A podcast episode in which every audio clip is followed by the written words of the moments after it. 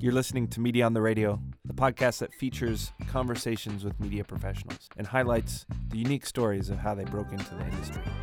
Today on the show, we have Chris Capizzi, who for the last two years has been working as a commercial actor in Los Angeles. I mean, I think there's like 10,000 new actors coming into LA every day. The breakdown was for like beautiful people. And I had got my headshots taken that morning before. And so I had a ton of makeup on. And then I booked it, and even my agent was like, "Whoa, what did you do? Like, how did you, how did you do that?" Thanks for your support and listening to Media on the Radio. Our numbers on iTunes have doubled every month, so hopefully that continues.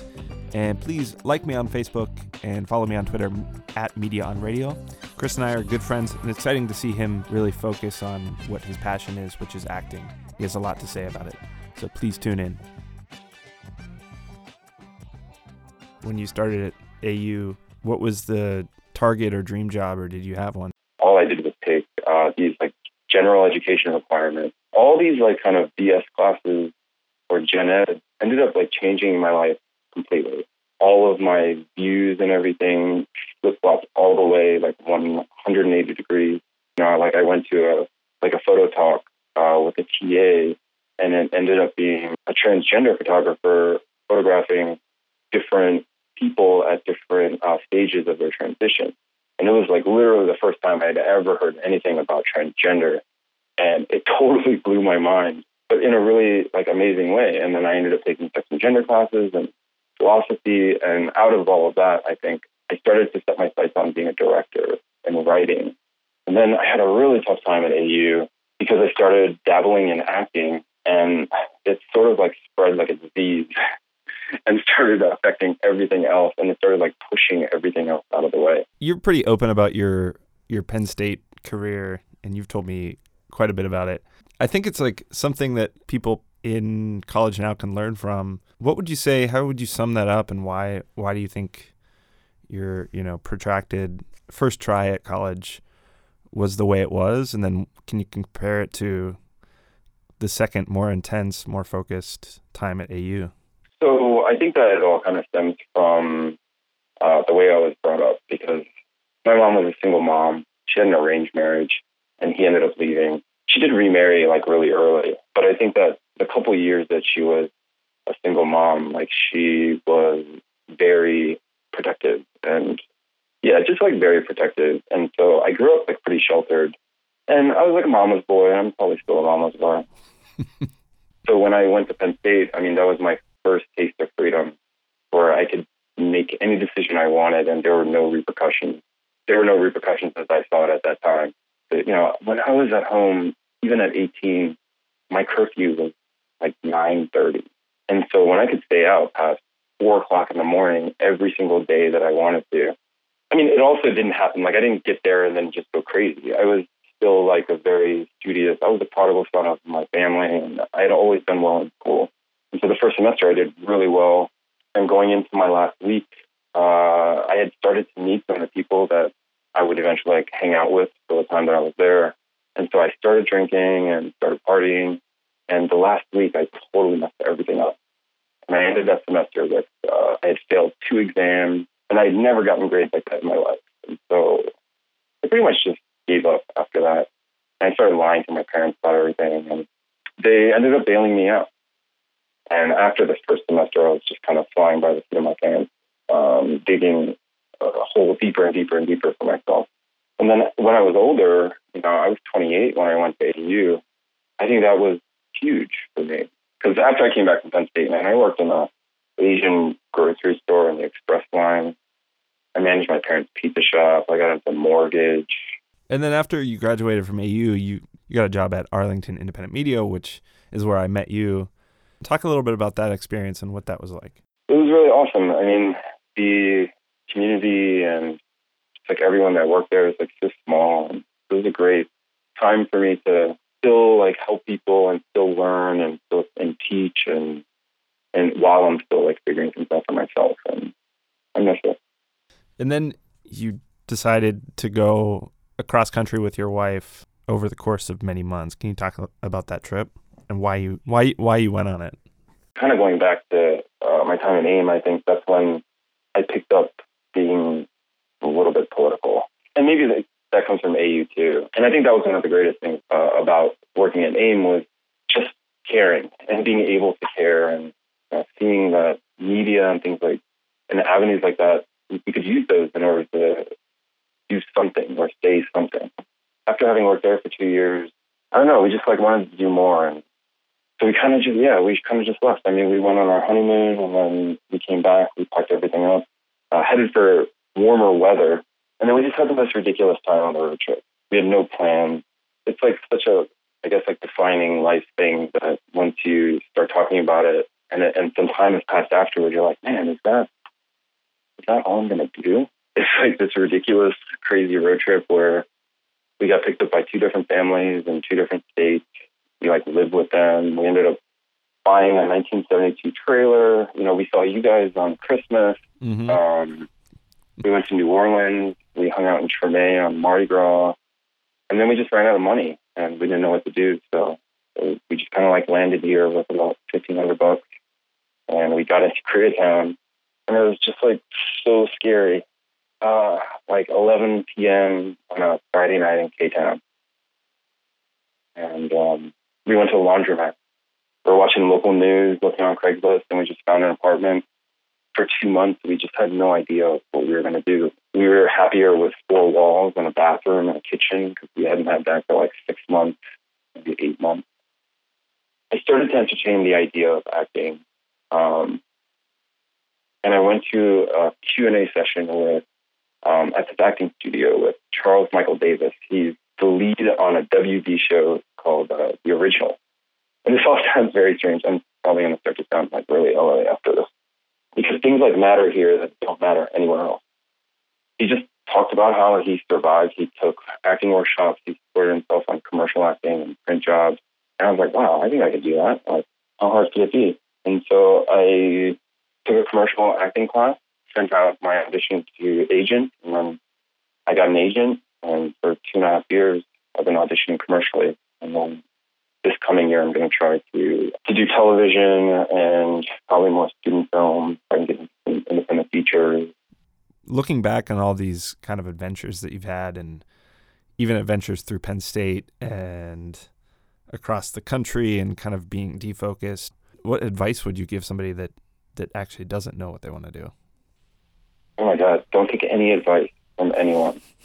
I, I think I learned that most in LA being an actor because, I mean, there's a million of them uh, of us. Like, I mean, I think there's like ten thousand new actors coming into LA every day, and there's a million different ways to do everything. And so, especially in school, I mean, the possibilities are so open. Someone else's path is not going to be yours, but part of their path might help you I used to always be jealous of my friends that were doctors, especially if they had parents that were doctors, because they always knew in life that they were going to be a doctor. You know, like my friend Dave is um, sports medicine doctor, and his brother was a doctor, his dad's a doctor. His path was always set, and he accepted it. Like he wanted it too. And I was always so jealous of that because I never knew what I wanted. I mean, even today, like, I mean, this is what I want to do, but it's so scary that I question it all the time. What do you think that is? Why do you think? Why do you think? Yeah, why do you think you question it? In the past two years, commercially, I've probably averaged maybe like ten thousand dollars a year, just on commercials that I've booked uh, with my agent or for myself. I mean, ten thousand dollars as an income. You tell that to a regular person, and they laugh at you or feel really bad. But if I tell that to an actor, it's like amazing. Like, oh my gosh, you you booked ten thousand dollars worth of work this year. SAG actor that made fifteen thousand dollars. He was so happy because he qualified for SAG insurance. I think that what makes me question it is the viability, like the future viability of this career. Like it's not nothing is ever set. I was I just got booked last week on an HP print commercial. And then uh, they emailed me to get my wardrobe and you know measurements and stuff. And then about an hour later, I get an email that says, "Oh, we're so sorry. Um, Chris's role actually got cut, so he was booked by accident." And it was three days before the shoot, and it was a twenty-five hundred dollar job. I mean, even then, that's kind of better because I got the rejection. Uh, normally, you don't ever hear, and so there's no rejection. There's like an implied rejection. And so like the nature of the business, like my perceived status in life, uh, relative to like other people around me, things that I shouldn't be thinking about, but those are the things that kind of make me question. And then also like just the day to day, trying to like be a working actor in LA. Uh, there isn't a lot of encouragement, and so I don't know when I'll be like feel secure in it. I don't know that any actor ever feels secure about it. I guess like growing up, I've always been told that I could do anything and that I'm so good at everything. Um, when in truth, or maybe not in truth, but from my point of view, is that yeah, I can pick up something like really quickly, uh, but to master it, I think like is not. I'm not. I don't think that I'm a master of really anything. And I know you don't want to give advice, but you could speak anecdotally to yourself. You did this crazy cross country trip, meeting all these people, being open to new experiences, and then you showed up in Mhm. LA and you booked a big national commercial within the first couple months of trying to be an actor. Is that right? Uh, yeah, it was such a premiere on like the Olympics. Yeah, no, that was awesome. But that from the outside would be like, yeah, I got this. This is no problem. What did you do in those those first six months to a year to really, you know, develop some experience? So I think that what I did was probably not uh, the best. Because we just, I mean, I just had no idea what we were getting into, and I, I had no tactical plan. I mean, thinking about my career, the I just had to get in somehow, you know, just get involved in the industry. And so I hit workshops hard. I guess the first year and a half, like three different commercial workshops, in order to know how to conduct myself in the audition room, start to memorize and, and do commercial copy and there's like a lot of technical things that you have to do, how to introduce yourself on camera. They usually ask you casual questions and then how to answer those casual questions in a way that are going to help you. I ended up taking one that, like, I had to pretend to be a tree.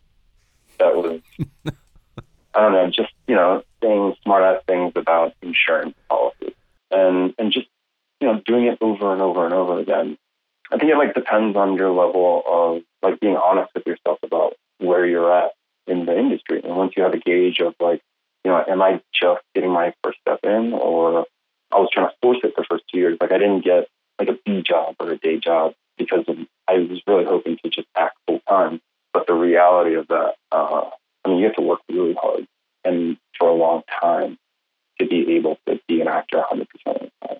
Can you talk a little bit about how the the industry has changed in terms of it used to be you book a, a national commercial and there's there's a certain amount of money that you get paid, but then there's also money that you get paid um, every time that commercial gets aired, for Mhm. example. hmm And I remember Vince Vaughn talking about this during Swingers.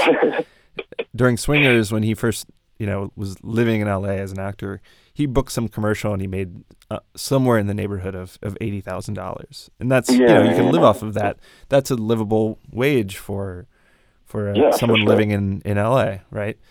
Yeah, so I mean, when I I booked the Acura commercial, I mean, I there was a lot of luck, but I also booked it because they were looking for um, they were looking for well, the breakdown was for like beautiful people, and so I go there and I had gotten my headshot taken that morning before, and so I had a ton of makeup on, and so I walked into the audition like with all this makeup on, and then I booked it, and even my agent was like, "Whoa, what did you do? Like, how did you how did you do that?" and so I mean, I think it, it was probably the makeup. And then when I got to set, um, it was not beautiful people. It was, they were all like wealthy looking people, but a lot of them had had, you know, maybe like plastic surgery and they were like very like kind of quirky, creepy. I don't know how to describe the group, but I was shocked and horrified when I got there. Um, and then while I was there, I mean, you get to talk to people, and when you're when you a uh, a national commercial, like the people that you're working with are totally different than if I book a small non-union commercial. Because usually small non-union commercials are like either people at my level or newer. And on a SAG commercial, I mean, some of these people have been working for 30 years, and some have like a long list of TV credits and things like that. And so people are talking about making, you know, I don't know, anywhere from thirty to a hundred thousand dollars because it was a brand statement too for the holidays, and it wasn't a specific car. They're like, oh my god, it's gonna run for two or three years. They're going to get paid out like every year. It's going to show nationally at the Olympics. It was a great paycheck, but the way that commercials are paid out in residuals, like you get buyouts for internet and industrial, so they can show it on the internet and at trade shows and things for a set amount, like five thousand dollars a year, for example. But when they air them on television, you get paid per showing, depending on the market and the region, and then the frequency. And so when these commercials are shown like on NBC, ABC, Fox, any broadcast, national broadcast station, then you get paid like around $175 per time. And so if it runs 2,000 times, you're making like a ton of money. And they, a lot of these commercials run, you know, around like two to 3,000 times. But for mine, they showed it nationally four times. And then they showed it 2,700 times on cable. And cable only pays you about 75 cents. And that's only for the first thousand. And it gets lower for the next thousand. And so those like large commercial gigs are getting fewer and fewer. I did have a friend that booked a GNC commercial and he was a salesman. And so they split the commercial into five different spots. And he was like the salesman that walks up to the customer at the very end, right as the Toyota logo comes up. And so they used him in every single spot. They got paid about thirty thousand per spot, but he was just extremely lucky. And what about for a straight commercial to web? For example, you know, Microsoft is introducing some new technology. It's not being broadcast anywhere. Are there any residuals for that, or is it just a flat rate? If it's a union job, then there probably aren't residuals, but the the yearly buyout, how much they pay you per year to show it, uh, is going to be the minimum that SAG requires, which is generally pretty high. Like you know, for a year of internet, it'll probably be like around three to four thousand. Plus, you get paid for like seven hundred dollars to shoot for the day. And then, I mean, the best thing about being in a union is uh, when I was on the Acura shoot, we shot from 2 p.m. until 6 a.m. And then, so every hour after 12, I was getting uh, double the rate. And then I think once I hit 15 hours, um, I got a meal penalty that was $1,000 because they didn't feed me at five. And then I hit golden hour, which is like four times the rate. And so they really like take care of you. And that's why I think uh, union work is doing less and less and less. That's the thing about non-union is that it's totally unregulated. I did backgrounds for a music video once, and like we had to split slices of Domino's pizza in half um, for lunch. Everything's kind of moving towards the internet, and I know that even cable companies at the top want to deliver everything through data. The ultimate question is like, how is the internet going to affect this industry? It's affecting like every single industry and like reshaping the way that we make money. I don't know that. I mean, what seems to be happening is that there's a lot more work. Uh, it's a fraction of the pay. I would rather not be uh, the guy 10 years from now that is still doing a $500 non-union commercial because I need to make next month's rent. Like even the union, like there's issues with the union now. Like people, like Jon Voight is pushing um, going Fi-Core, which is some sort of like loophole to get around the union. I don't understand it completely, so I don't want to explain it. Um, but it's a union alternative because if you're in the union, you can't work non-union jobs. But really, the only way that you get caught is someone has to rat you out. And so there's a lot of union workers that are doing non-union jobs, but there are others that are going under this uh, Fi-Core loophole. And it's all really because that there are so few good union jobs now that people can't survive, and so they have to do non-union work. And then that kind of feeds the non-union monster that we don't really want to grow, but we do by necessity. You know, everybody that I talk to on the podcast has talked about at least at a corporate level, is that everyone wants all of their employees to do more for less. Basically, they want a preditor so they don't have to pay a separate producer and editor. It used to take a week to do the sound mix, and now they have three days for it. And there's no pre production in reality TV, so we just kind of make it up. It seems like when you have 10,000 new actors every week or whatever it is coming into LA, with every other industry and uh, TV news and radio 10 years ago this happened. There has to be some sort of, you know, come to Jesus moment with with the unions and everything else. It seems like it, there's there's got to be a new model that's coming down the pipeline. Yeah, I mean, uh, it's coming. I've heard rumblings from uh, like casting people that they're going to move away from. Right now, the industry for actors is based on like your headshot, your reel, your agent, your manager, and then the casting directors. That's sort of like our world. Your agent these days is just a, especially commercially, is a button clicker. They just submit you to everything that they possibly can and throw spaghetti on the wall to see what sticks. But now what they're doing is like managers are starting starting to feel some of the responsibilities of agents, um, where they're sending people out to audition, and then casting directors supposedly are going to move away from reel and only do like only make decisions based on what uh, because it's quicker and um, they don't have time to watch a one minute reel. And, and I think the industry is going more and more and more stereotypical. Like the actors are the very last bottom rung. I think production assistants are valued more. They just, um, I mean, they're like part of the crew. And actors are like just some kind of weird thing that come and they're kind of necessary, but nobody really wants to deal with them. And I'm not exactly like, you know, producing my own stuff or doing exactly what I just said that they should, you know, they would be doing if I was like a younger millennial. Like, even on the millennial scale, I think I'm like the last youth that could be considered a millennial.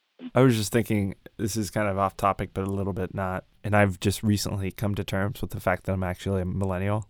Like I, I, I denied it for the last f- five, ten years, and now I'm finally okay. Fine. I was thought I always thought the millennial was my brother, who's who's eight years younger than me, but I'm still in the same class. But it's funny looking at. I heard this report, and I have no idea if it's true. My hometown, Pittsburgh, is a very old city, and part of the problem recently of young people getting a job, and part of the reason why I left was that there was no work. And they said in the next five to ten years, you know, one fifth of the workforce is going to be retiring because of the baby boom, you know, the baby boom population, and they're going to be needing people to actually move in to the city to to fill these jobs because there's not going to be enough workforce. And it's kind of funny, and I wonder if that's going to happen in every industry across the country, where there'll be this finally this this kind of boom, and millennials will finally have a have a chance to kind of move up. You have a background in shooting and editing, and you're you're skilled in that, and you also have a background in writing. What's maybe stopping you from getting involved in other types of projects where you're where you're running camera and and producing some things on the side? I mean, even the student work here so far beyond what I was capable of handling as a shooter or even a producer. That thrown into it, I think I could do it, but I don't know that that's where I would best use my time now. But uh, but writing, directing, and producing are definitely in my future. I think that I've um, consciously made a decision to like not uh, probably like keep those like actively try to do those because That was like my original intent. And when I was at American, I was getting really frustrated with the program there. Um, maybe it was just like a personality thing with me and the professors, but um, or it was just me, you know. Uh, but uh, but I sort of like distanced myself from the film department as I started acting more, and I wanted to, you know, be a better director and a better writer by acting. And I actually think that I'm still kind of on that journey. It's just like I thought it was going to be, you know, a couple semesters of class, but now I think it's going to be at least like seven years of trying to make it work here. And hopefully, in the meantime, writing is what I will be able to focus on as a complement to acting. It's also hard too because you're just trying to, you know, you're trying to get stable with an acting career, and to kind of throw several projects. It's almost smart to to not do anything else and really focus on that because you already have a background in it. You can come back to it, especially writing. I don't even know what technology is out there because I don't even think about it. I don't even watch sports. I don't do anything now except try to live here and survive and also act. And then also like Jenny photography um, because we're editing that right now. So it's a big part of our time. And so we actually are working on a lot of different things at once. I kind of like didn't realize it until I said it out loud. Well, you kind of always are, aren't you? Yeah, I guess. That's good. I'm only two two and a half years in, so I'm trying to like be patient because I think the common belief here that um, it takes five to ten years to even be like at a co-star or guest star level on a television show. And it's crazy how being here like changes your perspective on that kind of stuff. Like before leaving DC, if you asked me if I would be in a McDonald's commercial, I would tell you, no way. Like I don't, believe, I would never endorse McDonald's. And then coming here, and then I get called in to audition for McDonald's, and you know it's a sad commercial for McCafe. I mean, I'll jump to do that. You know, the dream come true. Would you have any advice for someone that maybe they're they've been kicking around that they want to move out to LA and pursue acting? What would you say? It doesn't always work out, but I mean, uh, I, we we try to use that as our sort of north. Anything that's like eating away at us, we think about a lot. You know, we, like if we mention it three times, then we have to do it. Or it scares the crap out of me, um, then I got to do it. And I, yeah, I, I think you can still crash and burn, but I don't think that you'll regret. Well, thanks for coming on. Yeah, no problem. Thanks for having me. This is Devin Gallagher, host of Media on the Radio, and thanks for listening. The show is recorded at Arlington Independent Media, or AIM. AIM is the home of WERA. Visit WERA.fm for more info. There are countless ways to get involved, like volunteering on programs, taking classes, and producing your own media projects. Check out arlingtonmedia.org for more info.